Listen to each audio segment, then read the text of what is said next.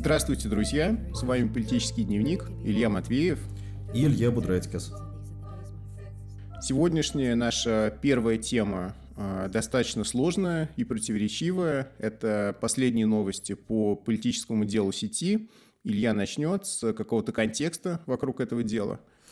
Да, ну, э, во-первых, стоит сказать, что две недели, э, последние, пока разворачивались бурные события вокруг э, дела сети, мы их ни разу не комментировали, да, то есть наш выпуск, э, как бы, это первый э, наш выпуск после приговора чудовищного с огромными сроками, э, самый большой срок это 18 лет, э, сроки другим участникам вот этой пензенской группы э, дела сети также огромные. А, было огромное количество публикаций и свидетельств того, что э, обвинение было построено на э, фактах, которые были получены э, в ходе пыток.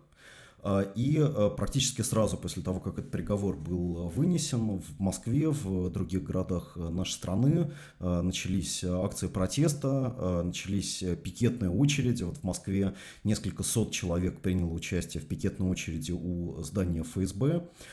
И буквально на следующий день после приговора э, началась э, такая вот волна э, публичных заявлений, коллективных заявлений, писем коллективных разных сообществ, писателей, журналистов, ученых, э, художников э, и так далее, психологов, да, в которых они говорили о своем категорическом несогласии с этим приговором, они говорили о пытках, они говорили о фальсификациях и говорили о необходимости немедленно пересмотреть это дело. Резонанс оказался настолько большим, что даже лидеры двух парламентских фракций КПРФ и «Справедливой России» в Государственной Думе были вынуждены также об этом высказаться. Э, Зюганов и Миронов э, сказали о том, что э, действительно очень много свидетельств того, что применялись пытки, это плохо, значит, наверное, что-то вот нужно с этим делом сделать, необходимо пересмотреть или хотя бы проверить все эти факты, и вот эта вот волна э, заявлений, она постоянно с каждым днем э, нарастала накануне, э, во-первых, суда, в, который будет совсем скоро, через несколько дней, в Петербурге, где как бы в качестве подсудимых будут несколько участников вот этой так называемой Э, так называемой группы э, якобы сети участников. якобы участников, да, из как бы петербургской э, ячейки. И, кроме того, естественно, после пензенского приговора адвокаты всех подсудимых подали э, апелляции в Верховный суд, и э, была очень большая вероятность, э, что вот эта вот волна возмущения в связи с пытками, в связи с очень жестоким э, приговором э, в Пензе, она э, окажет влияние на, и на результаты апелляции, и на результаты суда в Петербурге. И тут сайт «Медуза» публикует свое расследование. Вот. Да, происходит странное событие. А на «Медузе» появляется большая статья, один из авторов которой Максим Солопов, который сам был политзаключенным, собственно, достаточно давно, правда. И э, эта статья утверждает, во-первых, что часть э, пензенской группы фигурантов дела сети занималась наркоторговлей, работала кладманами, да, закладчиками. А кроме того, на их совести, на совести части вот этой пензенской группы двойное убийство, да. И, естественно, этот текст вызвал бурю каких-то обсуждений и споров в сети. И это неудивительно не только из-за того, что там, собственно, написано, да, но и из-за того, что сам текст этот собой представляет. А, во-первых, бросается в глаза, что, несмотря на то, что это очень большой текст, э, больше 40 тысяч знаков, да, больше одного авторского листа, а подготовлен он был за неделю. В обращении редакции «Медузы», а, которая параллельно с текстом была опубликована, было сказано, что а, буквально неделю назад к редакции обратились там люди, вот, и а, редакция узнала обо всей этой ситуации, и вот за неделю она якобы провела свое собственное расследование, да. Результаты этого расследования опубликованы, и все они сводятся к пересказыванию неких слухов, но в конце есть э, важное свидетельство от э, одного из фигурантов по имени Алексей Полтавец, а, который сейчас за границей, да, вот, и он а, якобы признался в том, что он был свидетелем и, и даже подельником в этом убийстве, которое совершено было фигурантами дела сети, вот. А, ну, что здесь обращает на себя внимание? То, что непонятные как бы сроки, да, непонятно, как такой огромный текст был в такие кратчайшие сроки подготовлен. А непонятна такая форма подачи, при которой сначала публикуется это расследование, а потом вдруг появляется новость о том, что продолжение следует, и а, версия полтавцы, какие-то дополнительные сведения, и проверка этих сведений будут представлены потом. Да, спрашивается, что мешало сразу представить все эти, след... все эти сведения. Ну, вот. Ну, и надо сказать, что реакции на этот текст были самые разные. А, то есть сразу же после того, как он был опубликован, а, ряд даже вот левых активистов, а, участников а, кампании «Солидарность» по делу сети, они высказались в том духе, что то, что там изложено, очень похоже на правду, что слухи о том, что, возможно, вот несколько участников этой пензенской анархистской группы были реально причастны к этому э, убийству. Они ходили давно, э, вот, но э, никто эти слухи не решался опубликовать, потому что они казались значит, непроверенными там, и так далее. Э, кроме того, я лично слышал такой аргумент, в том числе, который озвучивает сам Максим Солопов, да, один из авторов публикации, о том, что вот это как бы горькая правда, которая рано или поздно бы открылась, и э, лучше было бы от кого эту правду узнать, от э, каких-то кремлевских пропагандистов, от силовиков или от самих участников э, движения, от э, такого вот достойного э, э, либерального медиа, как «Медуза», и, конечно, ответ заключается, что лучше было бы второе. Э, у меня э, в этой связи э, ну, есть серьезные сомнения. Да? Во-первых, связанные с тем, что информация об этом убийстве постоку, поскольку она в качестве слухов бродила в этой среде, постоку, поскольку существовало уголовное дело а, по факту вот этого э, убийства, по крайней мере, одного из этих э, людей э, в Рязанской области, ну, вряд ли оно не было совсем известно следователям из ФСБ. И вряд ли, тем более, они не захотели как бы выдвигать обвинения в этом убийстве, как бы испугавшись того, что это испортит им дело о терроризме. Угу буквально вот через день после э, публикации на «Медузе» практически все уже кремлевские, прокремлевские СМИ, э, включая знаменитого Дмитрия Киселева, э, выступили с рекламой «Медузы», с рекламой этой публикации, с э, поздравлением э, редакции «Медузы» о том, что они оказались по-настоящему честными журналистами, вот не стали скрывать как бы эти факты. И, как мы видим, никакой проблемы в том, что э, это убийство э, выдвигается против людей, которые уже обвиняют обвиняются в терроризме, вот все эти люди как бы не испытывают, да, и mm-hmm. они прекрасно понимают, что э, вот это второе обвинение, оно создает великолепный фон для самого этого дела, пошатнувшегося после э, реакции на вот этот вот чудовищный э, приговор в э, Пензе. И совершенно прекрасно они э, могут э, это обвинение в убийстве также использовать в своих целях. В частности, в программе Киселева э, уже было э, сказано о том, что все вот эти факты, их э, необходимо проверить, э, и что само э, по себе вот эта публикация э, «Медузы», она может восприниматься как э, материал для расследования правоохранительным органам. Угу.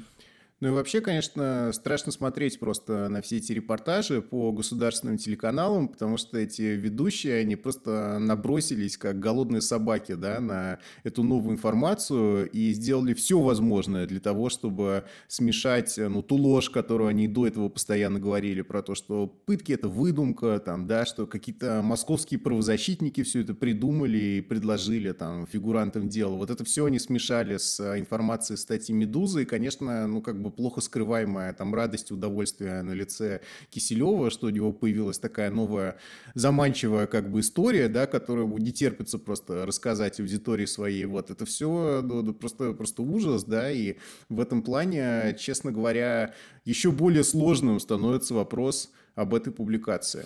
Вот. Э, да, э, потому что, ну, к самой публикации действительно очень много вопросов.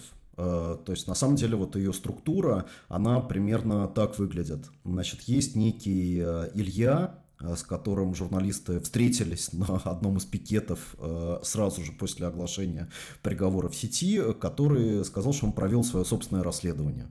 Вот это собственное расследование, собственно, заключается в том, что он от кого-то слышал, что эти люди причастны к убийству, и указал на вот этого полтовца, э, значит, который может все это подтвердить. А, этот как бы человек э, подтвердил, но при этом непонятно, что именно он подтвердил, потому что из самой публикации «Медузы» не вытекает, э, например, что он э, действительно при этом убийстве присутствовал а не угу. знал о нем еще с чьих-то слов. И, собственно, три четверти всей публикации, помимо вот этих вот двух ключевых персонажей, их как бы свидетельств составляет рассказ абсолютно манипулятивный о том, как плохо значит, родителям вот этих двух пропавших молодых людей из Пензы после того, как они потеряли своих детей. Вот, что, угу.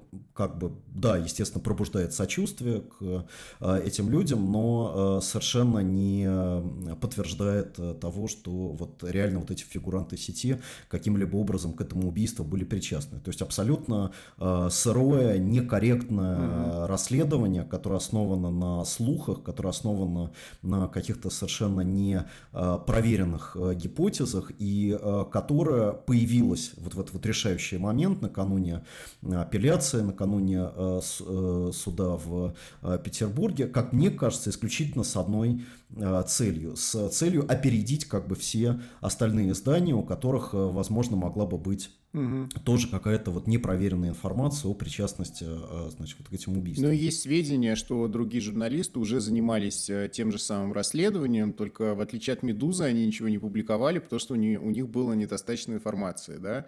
Вот я когда читал этот текст, я все время вспоминал э, расследования Голунова, которые тоже на, на «Медузе» публиковались. И Голунов почему-то свои тексты не публиковал через неделю после того, как узнать э, о том, что возможны какие-то факты, да. Вот, то есть каждое свое расследование он готовил по несколько месяцев, и это было понятно. А этот текст появился как бы, ну, из ничего, и помимо всего того, что ты сказал, там не сходятся еще даты, как бы таймлайн не выстраивается нормально, там вплоть до месяцев какие-то противоречия есть, вот. И, э, и то есть и видно, что это, ну, что-то что там может быть, но это это настолько сырое, как бы недоподготовленное как бы расследование, что а, непонятно, как можно было такое опубликовать, тем более понимая все политические риски, да. При этом а, вот мое мнение заключается в том, что, во-первых, ну, неправильно обвинять «Медузу» там в том, что менты там это все слили, и что это провокация, или что они добровольно вообще сознательно отрабатывают заказ там какой-то. Вот эта вся конспирология, она, мне кажется, неправильной, да. Вот.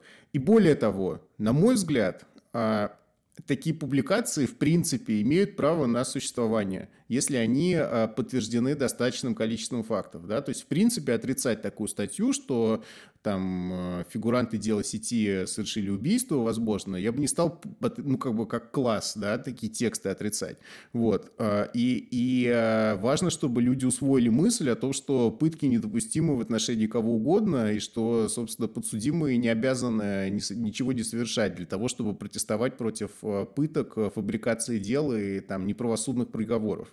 Вот. Но при этом то, то, что Медуза сделала, то, что она опубликовала, это, конечно, просто, ну, просто непонятно, да, непонятно, как так можно было сделать, тем более, что в этом еще и Солопов участвует, который все-таки человек, который не вчера там как бы нашел себя и в активизме, и в журналистике.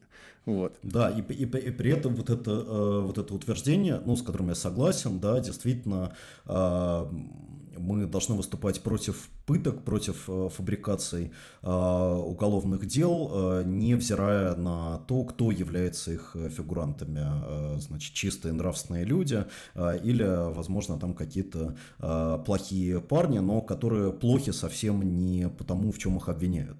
В принципе, да, это вот аргумент, который все продолжают повторять все эти дни, который содержится в предисловии вот к этой статье на самой «Медузе», но реально эмоционально конечно, он как бы так вот не работает. Угу. Да? То есть, э, как бы сейчас говорит, что э, но все равно мы должны защищать людей, потому что они являются жертвами сфабрикованного при помощи пыток уголовного дела, несмотря на то, что они являются как полными подонками, как бы убийцами, расчленителями, торговцами наркотиком. Вот несмотря на все это, тем не менее, мы должны все равно их защищать, потому что они являются жертвами как бы государственных репрессий. А, я, я думаю, что а, вот такое вот эм, такое утверждение, оно, ну, как бы сущностно является правильным, да, но а, политически, к сожалению, оно вот так вот не работает. И любые утверждения такого рода, вот, э, которые содержатся в статье «Медузы», они должны э, очень четко учитывать вот этот вот э, политический момент. Потому что одним из главных аргументов э, кампании э, солидарности с э, людьми из дела сети э, был аргумент, что это дело о терроризме, в котором нет э, ни одного пострадавшего. Угу. Да, и естественно, что когда эти пострадавшие э, появляются, сама как бы позиция защиты, сама позиция компании солидарности, она ну, просто очень серьезно теряет. Да, это очень серьезный по ней удар. Угу. И, конечно, если люди на «Медузе», которые это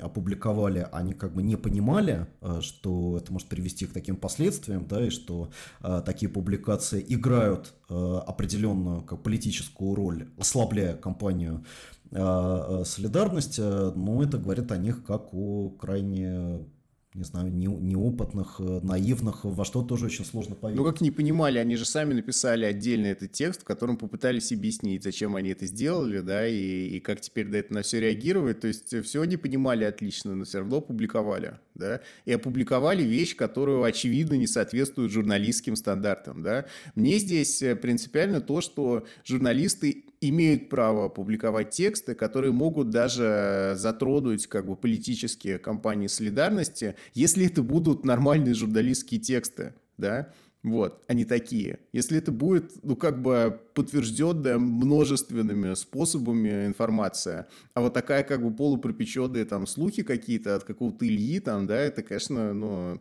вообще куром насмех. Вот.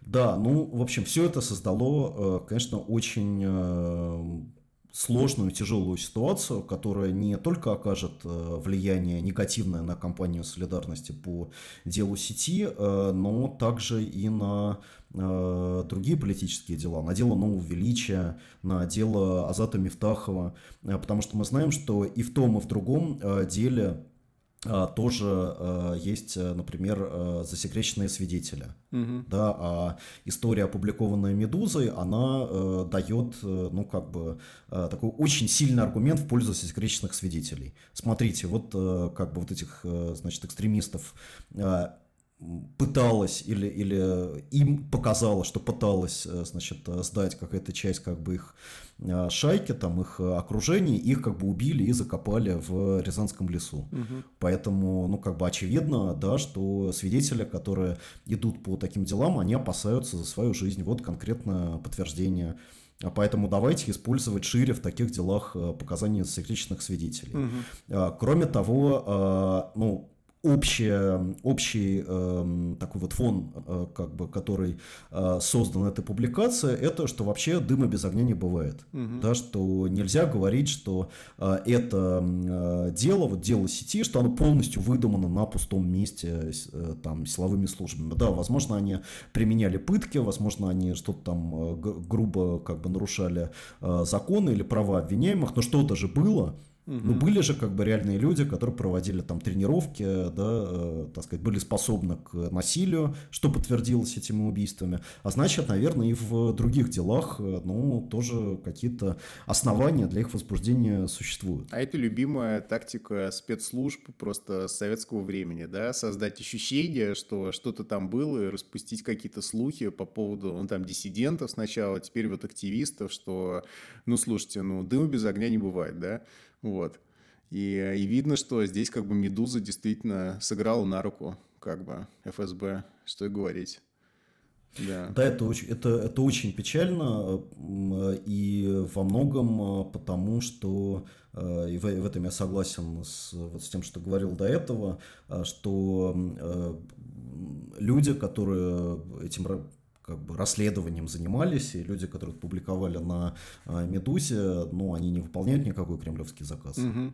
Я, я лично не верю в то, что они там напрямую связаны с а, значит, силовиками, что они действительно хотят, а, значит, чтобы вот этих людей из сети там обвинили и закрыли и так далее, но, к сожалению, вот объективно они сыграли... Ну, сделали глупость, сделали глупость, да, и да, теперь всем да. расхлебывать нам это нужно. Да, да, ну, глупость, которую даже они могли э, сделать из каких-то благих побуждений. Угу. То есть э, я, например, знаю Максима Солопова, я а, абсолютно уверен, что это, ну, как бы честный человек, что это не там какой-то кремлевский агент, что у него были а, свои мотивы, как бы свои резоны, возможно, свои какие-то этические да, основания для того, чтобы э, вот этот вот текст э, значит, в таком виде и в такие сроки как выпустить, но мы живем как бы не в мире мотивов, да, мы живем в мире как последствий угу. от конкретных э, действий.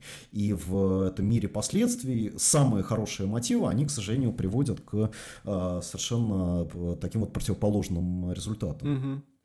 Хорошо, в общем, э, завершить всю эту дискуссию. Можно только тем тезисом, про который ты, Илья, сказал, что ДБЦДАЛь не работает, но тем не менее все равно нужно его еще раз повторить, что сейчас главное это продолжать кампанию и расширять кампанию, и э, всеми возможными способами помогать как бы подсудимым по делу сути, да, вернее, уже осужденным по делу сети. И э, действительно, следующий этап – это суд в Петербурге, а, апелляция по пензенскому приговору, ну и другие приговоры по делу нового величия, например. Я так понимаю, что там тоже приговор будет уже скоро. Хорошо. От э, этих э, тяжелых и противоречивых новостей мы перейдем к гораздо более радостной и непротиворечивой новости. К сожалению, правда, она пришла к нам из-за океана.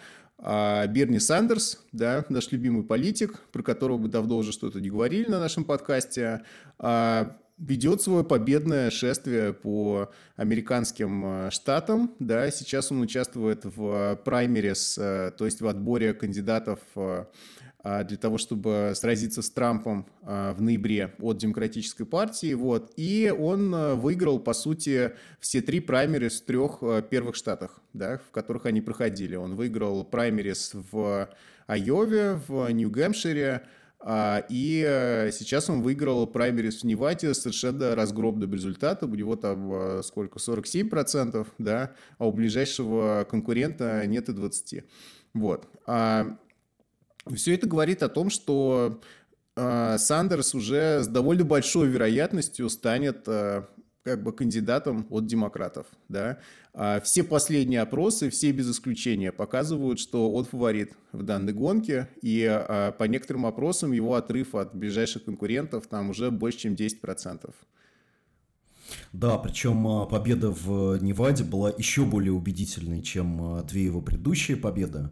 Вот, потому что если там можно было говорить, ну, это там э, чисто белые штаты, да, это, значит, штаты, где у него есть какая-то особая такая вот middle-классовая, леволиберальная группа поддержки. Кроме того, это праймерис, в которых он все-таки не был абсолютным победителем да, угу. то есть начиная с Айовы все э, говорили о том, что вот есть еще э, кандидат Бутиджич, э, значит, более умеренный, более консенсусный, который способен сплотить более широкие группы избирателей, как бы, а не только вот таких вот левых радикалов, которые еще больше поляризуют американское общество. Но в Неваде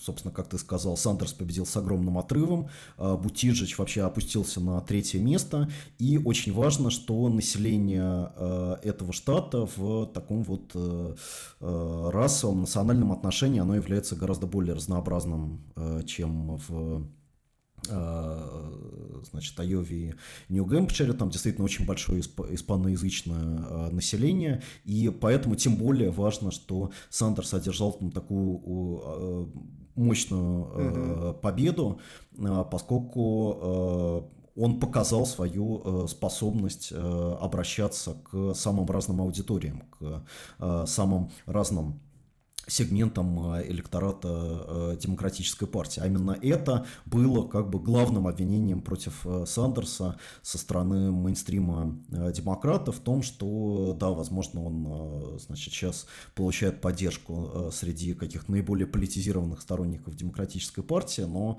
на выборах он оттолкнет от себя более умеренных избиратели или те группы избирателей, которые вообще мало ходят на выборах. Угу. Вот, и поэтому важно, что, например, даже уже социологические опросы, которые активно проводятся в в самых разных э, э, штатах, они показывают, что Сандерс способен победить Трампа часто даже более убедительно, да, условно в таких более продемократических штатах, чем, например, Бутиджич или Джо Байден. Угу. Да, ну и вишенка на торте, что по всем данным Сандерса подавляющее большинство поддержало а, членов а, профсоюза работников общепита, руководство которого недавно выступило против Сандерса и против его плана медицинской реформы. Вот, и выяснилось, что рядовые члены просто не согласны с руководством и все равно считают Сандерса своим кандидатом, что неудивительно, да, в принципе, среди такой группы населения, как члены профсоюзов, у Сандерса как раз самое большое преимущество, в принципе, принципе, среди всех там социальных групп. Вот. В общем, э, что говорить, открыта Берни дорога к номинации, да, если, конечно, не произойдет сейчас какое-то там, не знаю, мошенничество какого-то там с делегатами, потому что американская система праймериса, она, конечно, еще более как бы запутанная на самом деле несправедливо устроенная, чем, в принципе, американские выборы, на которых вот кандидат, который большинство имеет голосов, он может и проиграть, в принципе, на президентских выборах из-за двухступенчатой системы. Вот. А, но я думаю, что то, что называется моментум, да, вот это вот как бы а, инициатива, очевидно, на стороне Берни, вот, у него есть э, все шансы победить. А дальше уже сражение с Трампом, в котором, я думаю, ну, то есть э, трудно себе представить, что Трамп его выиграет, честно говоря. Да, но, Илья, есть кое-какая проблема. Вот, а именно в том, что Сандерс поддерживает Путин, как недавно выяснилось.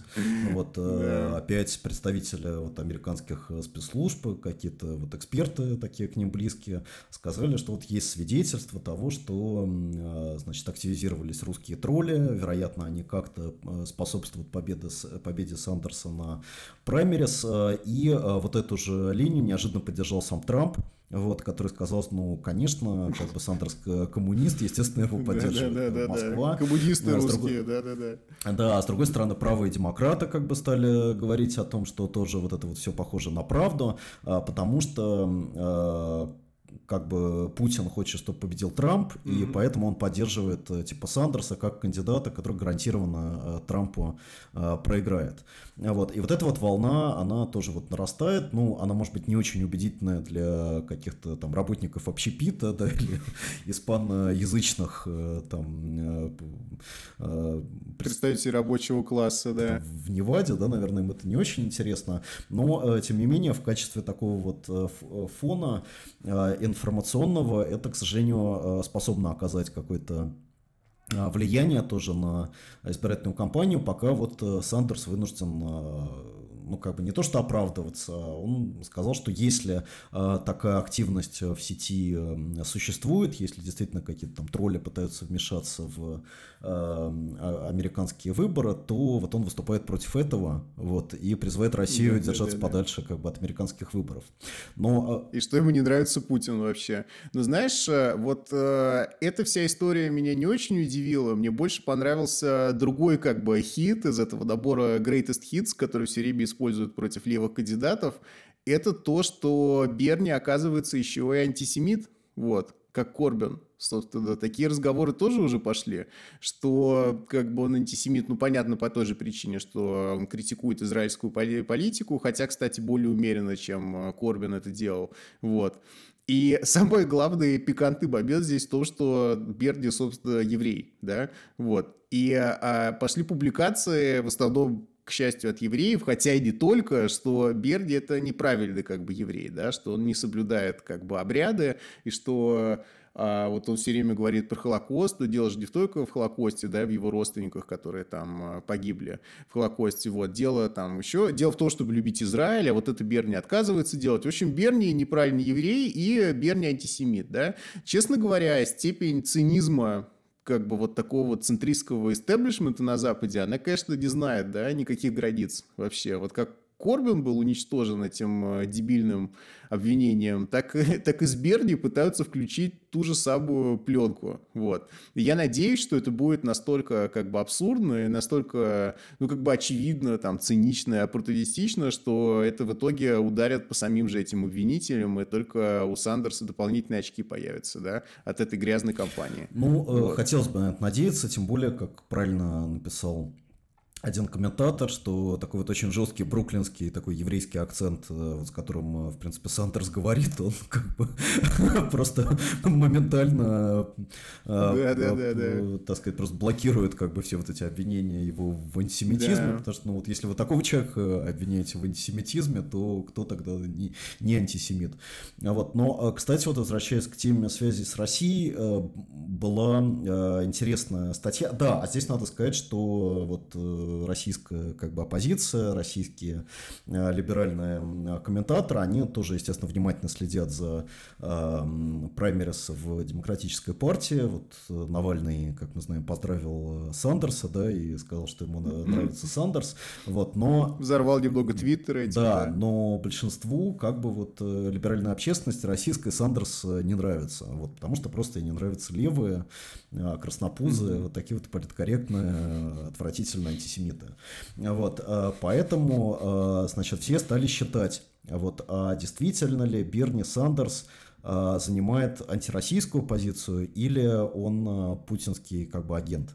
И обнаружилось, что mm-hmm. Берни Сандерс там неправильно голосовал по санкциям, что он неправильно голосовал по акту Магнитского.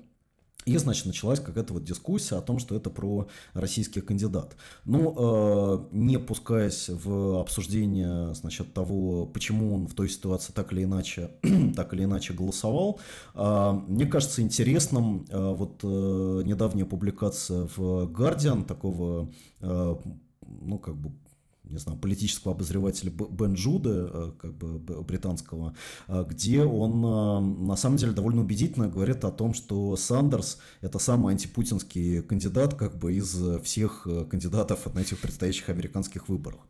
Он антипутинский mm-hmm. не потому, что он там поддерживал, не поддерживал акт Магнитского. А он антипутинский, потому что он э, выступает оппонентом путинизма в э, трех совершенно принципиальных для Путина и для его внешнеполитического влияния вопросах. Во-первых, он выступает за ограничение экспорта природных ресурсов да, и на самом деле его Green New Deal как подрывает э, внешнеполитическую стратегию Путина, которая во многом основана на зависимости э, как бы от ресурсов, от э, газа и нефти. Mm-hmm.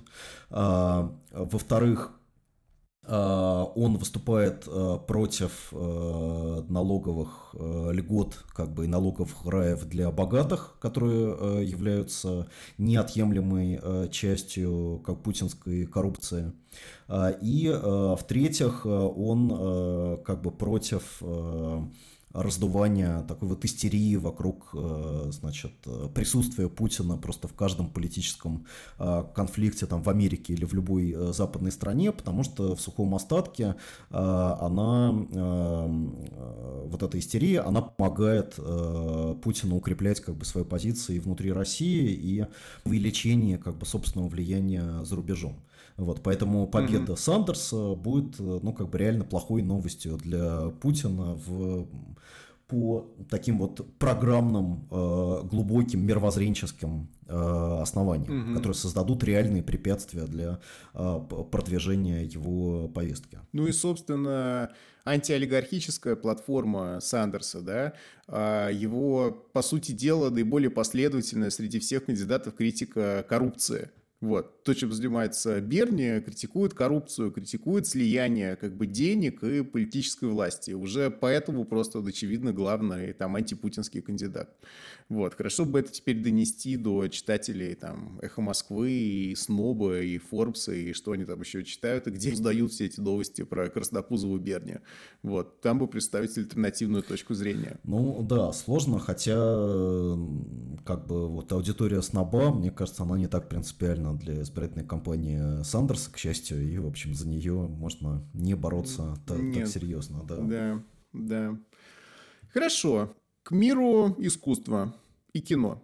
А последняя наша тема на сегодня – это а, фильм «Паразиты», который получил сразу много разных «Оскаров». На последней церемонии вручения «Оскаров» он стал впервые в истории церемонии этой самым лучшим фильмом, а при этом не из Америки, да, а также он стал лучшим иностранным фильмом, и еще какие-то номинации он тоже в них победил. Вот. А давайте теперь обсудим этот фильм «Паразиты», потому что это, конечно, важная для нас тема. А режиссер его – это, ну, как бы левый режиссер. Вот он снял уже, очевидно, левых фильмов несколько, особенно «Сквозь снег», «Сноупирсер», да. Вот. И, и этот фильм тоже вполне себе левый, и очевидно, что премию он получил в том числе за как бы точное попадание там, в суть момента современного, да, что тема неравенства, она как бы постепенно стала главной там какой-то гегемонной темой вообще во всех мировых обсуждениях. И, ну, и «Паразиты» как бы это фильм, который мощнейше затрагивает эту тему, да. Вот. И а, у нас с тобой, Илья, мнения разделились, тебе этот фильм понравился, а я все-таки чувствую какой-то подвох в нем. Вот сначала ты объясни, почему он тебе понравился. Ну, э, во-первых, э, надо сказать, что э, вот откликов на «Паразиты» было очень много, в том числе и в российской аудитории.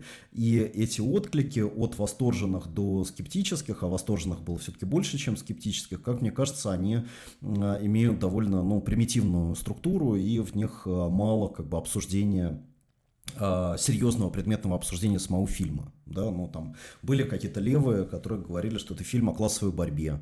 Вот Константин Семин, например, сказал, что это фильм о классовой борьбе, вот, и что даже, значит, зажравшиеся хозяева там Э, мира капитала, как бы из Голливуда, а даже они слышат, как дрожит как бы земля, э, в том числе от его там речей как бы самого Семена, да, в его YouTube роликах, вот, поэтому... Доходит все да, его громогласные вообще прокламации вот, поэтому, калифорнийских домов. Вообще, да, вот э, все чувствуют, как гроздья гнева уже как бы наливаются, вот, и поэтому даже вот эти вот голливудские Э, голливудская вот эта вот обслуга мировой буржуазии, она не смогла как бы совсем, так сказать, э, замолчать э, вот классовую борьбу.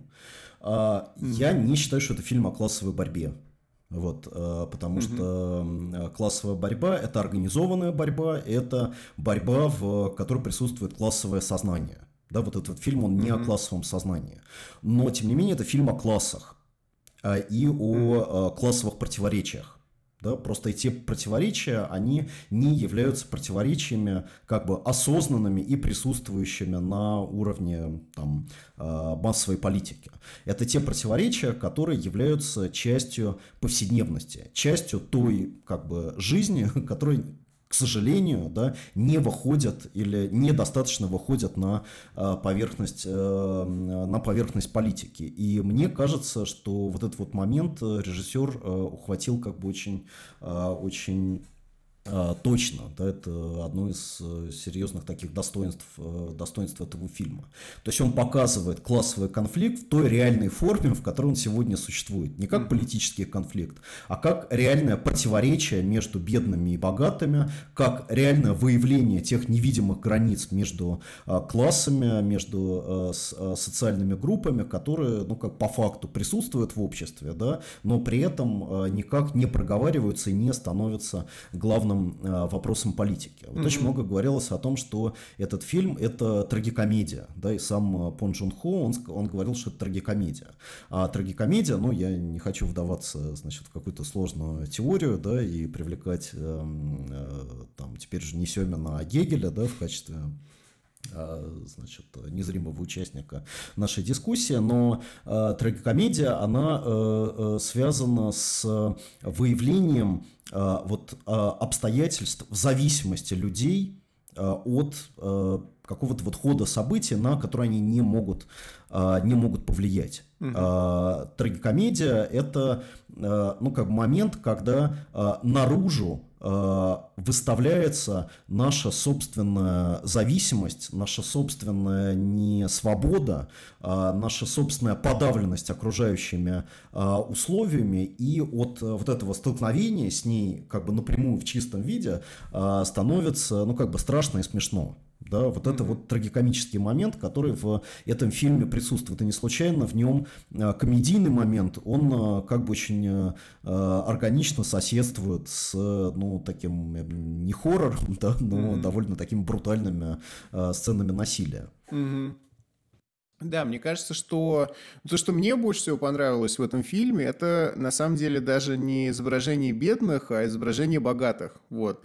А, мне кажется, очень точно показано, что вот как бы то, тоже один из э, комических как бы элементов в, этой трагикомедии в том, что, ну, как бы богатые, их проблема в том, что они, в принципе, не регистрируют, да, что происходит, и они похожи на полых идиотов, потому что они, собственно, ну, то есть совсем как бы не отщелкивают вообще, что вокруг них разворачивается, какая вокруг них происходит жизнь, там, что за люди их окружают, какие у них мотивы, вот. И а, на самом деле это не как бы эти конкретно богатые, да, вот это их проблема, а здесь просто хорошо показано, что это в принципе как бы то, что могут позволить себе представители вот этого одного процента или там как бы наиболее богатого слоя общества. Это просто как бы игнорировать в принципе э, весь спектр проблем, с которыми могут сталкиваться бедные, как будто их нет, да, и сами бедные это просто какие-то, ну там, это люди, которые работают на них, работают у них дома, вот, но в принципе всего этого как бы мира бедных не существует существует просто. Вот его не существует, и все. Всех этих проблем не существует. И, и в принципе, и как бы чего-то человеческого у этих людей тоже, скорее всего, нет.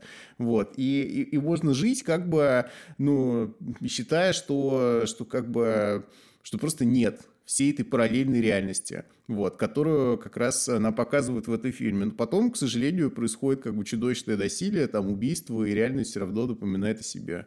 Вот. Да, но при этом э, получается, что бедные обладают э, более глубоким и эм, ну, по факту более человечным да. э, измерением да. реальности, чем богатые. Потому что вот это игнорирование, Поскольку... оно и есть бесчеловечность главное, да, то есть именно вот в этом тотальном как бы отсутствии не то что способности к эмпатии, а, а как бы способности к здравому смыслу какого-то, да, вот, вот в нем и есть, собственно, бесчеловечность богатых как бы. А, да, и э, на самом деле даже само вот это вот э, слово паразит это же ключевая метафора расчеловечивания, угу. да, вот отка отказа признать кого-либо равным, э, равным себе, таким же человеком, как ты.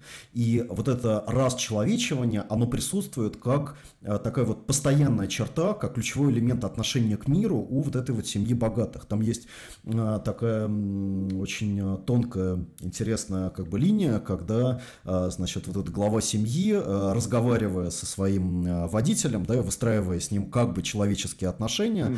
в то же время э, напрягается, когда тот с его точки зрения пытается переходить черту. Угу. А черту он, э, по его мнению, пытается переходить, когда он его спрашивает, а вы, ну, там, действительно любите свою жену? Да, то есть, как, а вы действительно счастливы? Вот, давайте вот как бы об этом поговорим. И тот, тот, тот на него смотрит, и так ты там, типа, там, не попутал берега вообще?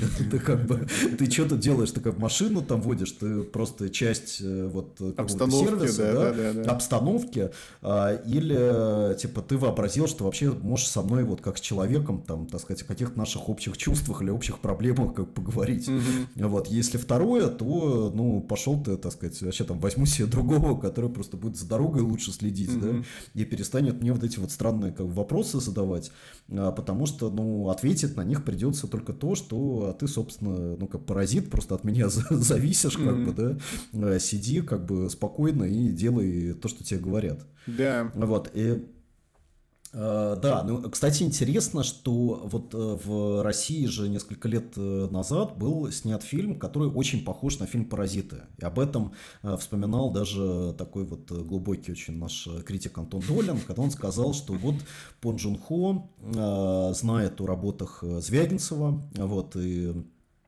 смотрел там «Левиафан», да, ряд его других фильмов, и вот фильм «Паразиты», он во многом напоминает фильм «Елена», Mm-hmm. Это фильм Елена. Я напомню, значит, нашим слушателям, кто его не смотрел. Ну, кстати, я не рекомендую его смотреть. вот, но э, тем не менее, в общем, это фильм тоже, где э, существует э, богатая семья, как бы бедная семья, и вот они с друг другом, вот эти вот два мира, они пересекаются на фронтах надомной работы. Mm-hmm. Тоже вот есть богатый человек, к нему приходит вот эта женщина, как бы Елена, дама как это, домработница, да, которую он впускает в свою жизнь, и, э, собственно, она эту жизнь у него отнимает. То есть mm-hmm. она просто его травит, э, значит, сливает как бы его родственников, и вместе с оравой э, как бы своих вот таких бессмысленных, люмпинизированных детей и внуков просто захватывает его жилплощадь, и вот в качестве таких вот настоящих как бы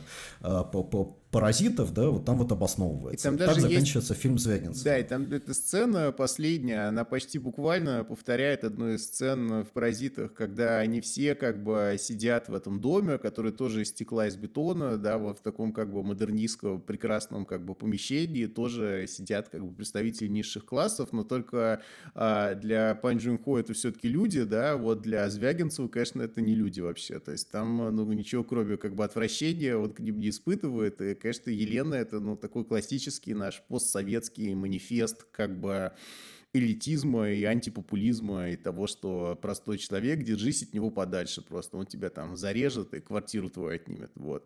Ну, как потому бы... что простой человек это просто, ну, это не человек, да, это да, да, да, да, да, это да, просто да. насекомое. Простой вот. человек, как Симарон, в... как бы, в каком-то смысле, по Звягинцеву. Да. И, и в этом смысле Звягинцев и Пон Джун Хо, э, Паразиты и Елена, это два, э, ну, как бы, мира восприятия, которые друг другу противостоят. Угу. То есть и в том, и в другом Э, случае регистрируется классовое противоречие, классовый конфликт. И за это, в принципе, я Звягинцеву благодарен. Вот с его фильмом, я когда его первый раз смотрел, вот фильм «Елена», я подумал, э, ну, что это, в принципе, здорово, что такой фильм появился, потому что Звягинцев практически был первый режиссер, кто вот э, открыто рассказал не только о существовании классового конфликта, но и занял свою сторону в этом конфликте. Вот, от чего большинство режиссеров воздерживаются. И я думаю, что в «Паразитах» Пон Джун Хо, он тоже занял сторону. То есть там совершенно четко видно, что он находится на стороне э, бедных. Он mm-hmm. находится на стороне бедных не в политическом отношении, потому что эти бедные, они не представляют из себя никакой политической силы и никакой политикой как бы не занимаются. Mm-hmm. Но он находится на их стороне, потому что он э, именно в бедных видит ту э, ситуацию человека вообще в современном обществе, э, которую э, Звягинцев видит в богатых. То есть для Звягинского человек – это богатый. Да, для да. Э, Пон Джун Хо, как бы человек нашего времени, как бы человек вообще, человеческое в современном вот бесчеловечном мире, оно выражено в, в бедных, а не в богатых.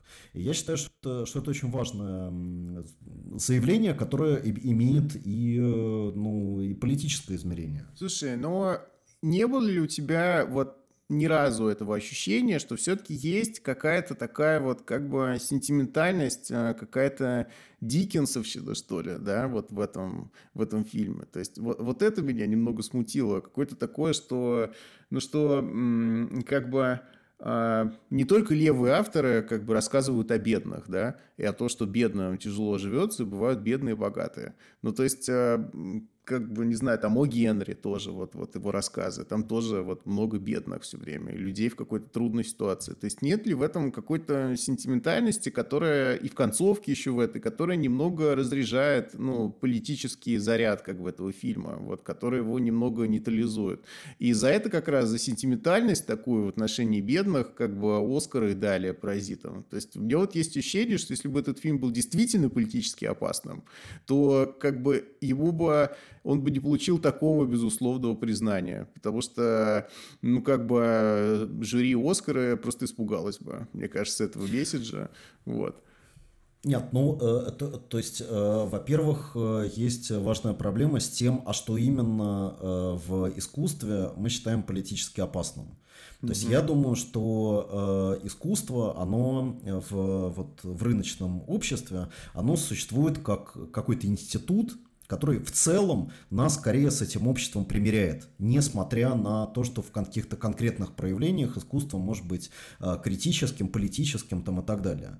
Э, ни один э, фильм не способен стать Эм, как политической угрозой да, в ну, да. Э, таком вот прямом отношении. То есть ну, в этом э, функция искусства. Оно может говорить о чем угодно, оно может скрывать какие угодно э, язвы общества, но от этого оно не становится политикой. Более того, от того, что мы принимаем так сказать, эту социальную критику в качестве художественного произведения, мы как бы сами себя избавляем от, необходимости что-либо делать в политическом пространстве. Но так работает искусство, так оно встроено в рыночное общество. Это не проблема э, э, не проблема вот этого конкретного фильма. Угу. Естественно, любое критическое высказывание, в том числе и в кинематографе, оно будет встроено в те системы, ну, как бы идеологические, да, вот примирения с реальностью, которые как бы в целом в этом обществе господствуют. Mm. Поэтому я, я, я не думаю, что э, вот этот вот фильм дал еще какие-то специальные дополнительные mm-hmm. инструменты для того, чтобы его, значит, нормализовать и сделать каким-то политически безопасным. Mm-hmm. Слушай, подожди, но все-таки, а, а как мы с тобой оправдываем для себя левое политическое искусство тогда, если все искусство примеряет нас с окружающей действительностью? Что-то я упустил этот момент. Э, ну, я думаю, что э, искусство оказывает такое примиряющее э, воздействие, когда в, внутри этой действительности нету каких-то реальных движений, направленных на изменение, э, на изменение этой действительности. Угу. Если эти движения возникают, если сама действительность начинает меняться, то начинает меняться и э, то воздействие, которое оказывают на эту действительность или иные произведения искусства. Угу. Но то есть, если мы посмотрим на то, как, там, почему кино было важнейшим из искусств там, в 20-е годы. Да потому что в 20-е годы была другая политическая реальность. Угу политическая реальность, в которой э, э, там, классовая борьба была ключевым политическим э, конфликтом э, практически там, в большинстве стран мира. Вот. И в этой ситуации, да, искусство начинало играть политическую роль. Угу. Но все-таки сейчас э, в условиях подъема там каких-то социальных протестов, э, социальных противоречий тоже получается, что паразиты нас все-таки не примеряют, да, там с окружающей действительностью, а скорее как-то направляют нас там, да, на... Но, но, но и не ведут, не ведут на борьбу. Это mm такая вот странная претензия, которая у многих э, таких вот э, левых, да, таких немного примитивных, mm примитивно мыслящих встречается, что типа если в конце фильма там не поднимают красный флаг, да, ну, это говорят, понятно, что да, да, да. нужно там громить буржуазию, то значит это примиряющее, mm примиряющее кино. Абсолютно нет. mm Да, но, в общем, в итоге не примиряющее кино. Ну, хорошо. Ладно. В принципе, я не знаю, просто здесь, э, с одной стороны, я согласен с тем, что ты говоришь, с другой стороны, все равно есть у меня какие-то ощущения, вот и ощущения эти говорят, что «Сквозь снег», например, был как бы более цельным, что ли, фильмом, да, там, там не было ну, никаких... Он, он, он, он, он просто проще. Может быть, да. Он, Дело он, в том, что он, он проще. проще, да. Мне кажется, что э, паразиты, ну, как бы они сильнее и интереснее как кино, Мгм. чем, чем сквозь снег. Да. Потому что сквозь снег мне в целом тоже понравился. Ну хорошо.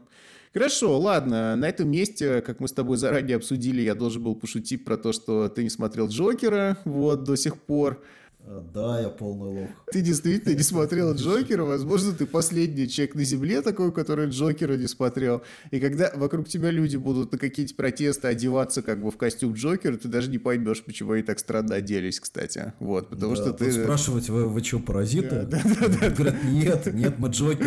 Мы Джокера, да-да-да, поэтому Вот. у нас такой там костюм и все такое, да. Вот так вот, так теряют контакт с реальностью. Слушай, ну, конечно, теперь, когда ты меня загрузил как бы своими рассуждениями про роль искусства в капитализме, я не смогу уже один рассказать про Джокера, потому что нужна твоя помощь и поддержка будет в этом. Поэтому тебе, Илья, домашнее задание на следующий подкаст. Посмотри Джокера, удели все-таки время. Говорят, главный фильм там нашего времени и все такое, так что уж потрать вообще немного времени своего, потому что к Джокеру у меня лично вопросов гораздо больше даже, чем к паразитам, и, честно говоря, тут э, непонятно, да, вот э, как бы большинство, в том числе левых, э, левых критиков, говорят, что это тоже хорошее кино, которое в конечном счете делает то же самое, что паразиты делают, ну, как бы тематизирует там э, классовый конфликт, если не классовую борьбу, то противоречие между классами, да, и Джокер как бы олицетворяет противоречие это, вот. Но с другой стороны, там э, есть очень много проблем, что как бы все это тоже выливается в какую-то странную, как бы такую сентиментальную историю человека, которого все, все травили там и унижали, а потом он стал убивать людей, а потом поднялся какой-то иррациональный безумный бунт, как бы черни,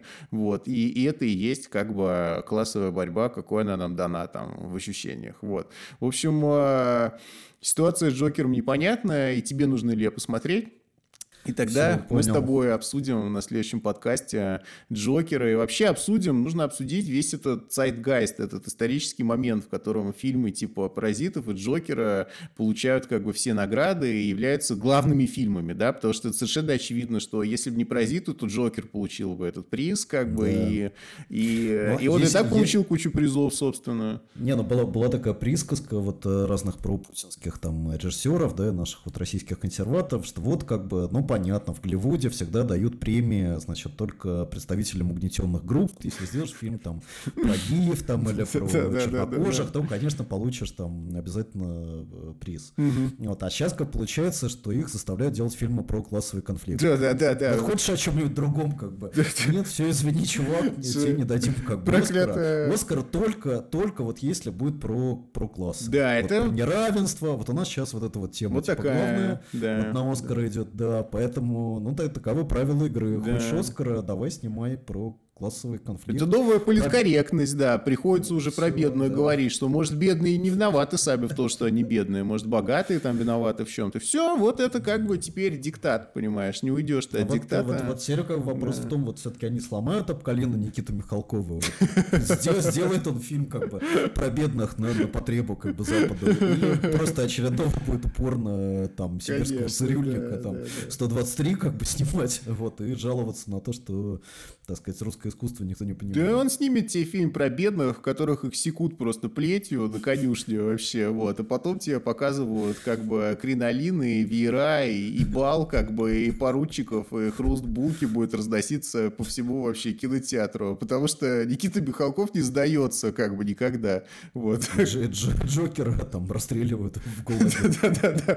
Джокера вообще. Мед- Мединский как бы специально снимет анти-Джокера, там, в котором просто полицейские найдут заранее Джокера, этого посадят в тюрьму нахрен вообще, как бы, а политическое дело против него сфабрикуют по-быстрому, и все, понимаешь, не будет никакой проблемы. Ну да, но это все равно будет э, какое-то вы- высказывание. Пока, пока там во всем мире снимают про бунт кино, что чем Джокер заканчивается? Там бунт вообще, все прыгают на машинах, как бы, и Джокер это главный символ бунта. У нас вот в России снимают фильм вообще про декабристов, в которых правильно царь всех этих декабристов как бы раскидал там ядрами и потопил вообще в Неве, и и спасибо, что у нас был такой ответственный монарх. Как бы ты чувствуешь вообще, как Россия? Она просто Да, одна да, против чувствую. всего мира идет. Это же тоже как бы странно, да? Вот нужно какой-то такой самоуверенностью обладать, что вот вы все говорите, что есть какая-то забедная правда, а мы говорим, нету за ними никакой правды. Вы говорите, И вообще что... их нет. Да, и Вообще вообще их их нет. нет, да. Вы говорите, что надо быть за свободу, а мы говорим, нет, надо быть как бы за монархию, за царя, а не за свободу. Вот так вот мы говорим и делайте, что хотите. У нас госфинансирование, вот, типа 30 миллиардов рублей там первый канал получил в год, или сколько он там получил вообще. А для вас мы Russia Today покажем. Хотя там, кстати, про бунты, про бедных как раз для западной аудитории они все равно то же самое вообще. Да, да, но это удивительно, учитывая то, что Россия это все-таки страна, где материала для фильма про бедных и про классовые конфликты и про все прочее более чем достаточно. Мгм. Но именно в нашей стране как бы такие вещи презирают, да? Ну, понятно, что... Нет, Россия, конечно, не единственная такая страна. Вот э, этот э, э, бразильский министр культуры, там, театральный режиссер тоже, кстати, как Кургинян. Ты не слышал эту историю, которого... То есть ты все пропустил. Которого уволили после того, как он э, э, снял э, некий ролик про государственную премию, в которой нечаянно процитировал Геббельса. Нечаянно, он сам сказал, это просто нечаянно просто, слова красивые. Нечаянно процитировал Геббельса, а фоном нечаянно играл Лоенгрин Вагнера. Так просто нечаянно все совпало. После этого его выгнали, но сначала он успел записать свой как бы ролик, который тоже против всего мира идет, конечно, вообще. Так и останемся просто мы и Болсонару, да, вот последние как бы оплоты вот этой вот реакции против а, все вот этих бедных там паразитов и всего прочего. Да, да, видимо, вот, Вот такая доля нам выпадет. На этой оптимистичной ноте о вечных исторических судьбах России мы заканчиваем наш сегодняшний выпуск. Пока. Пока.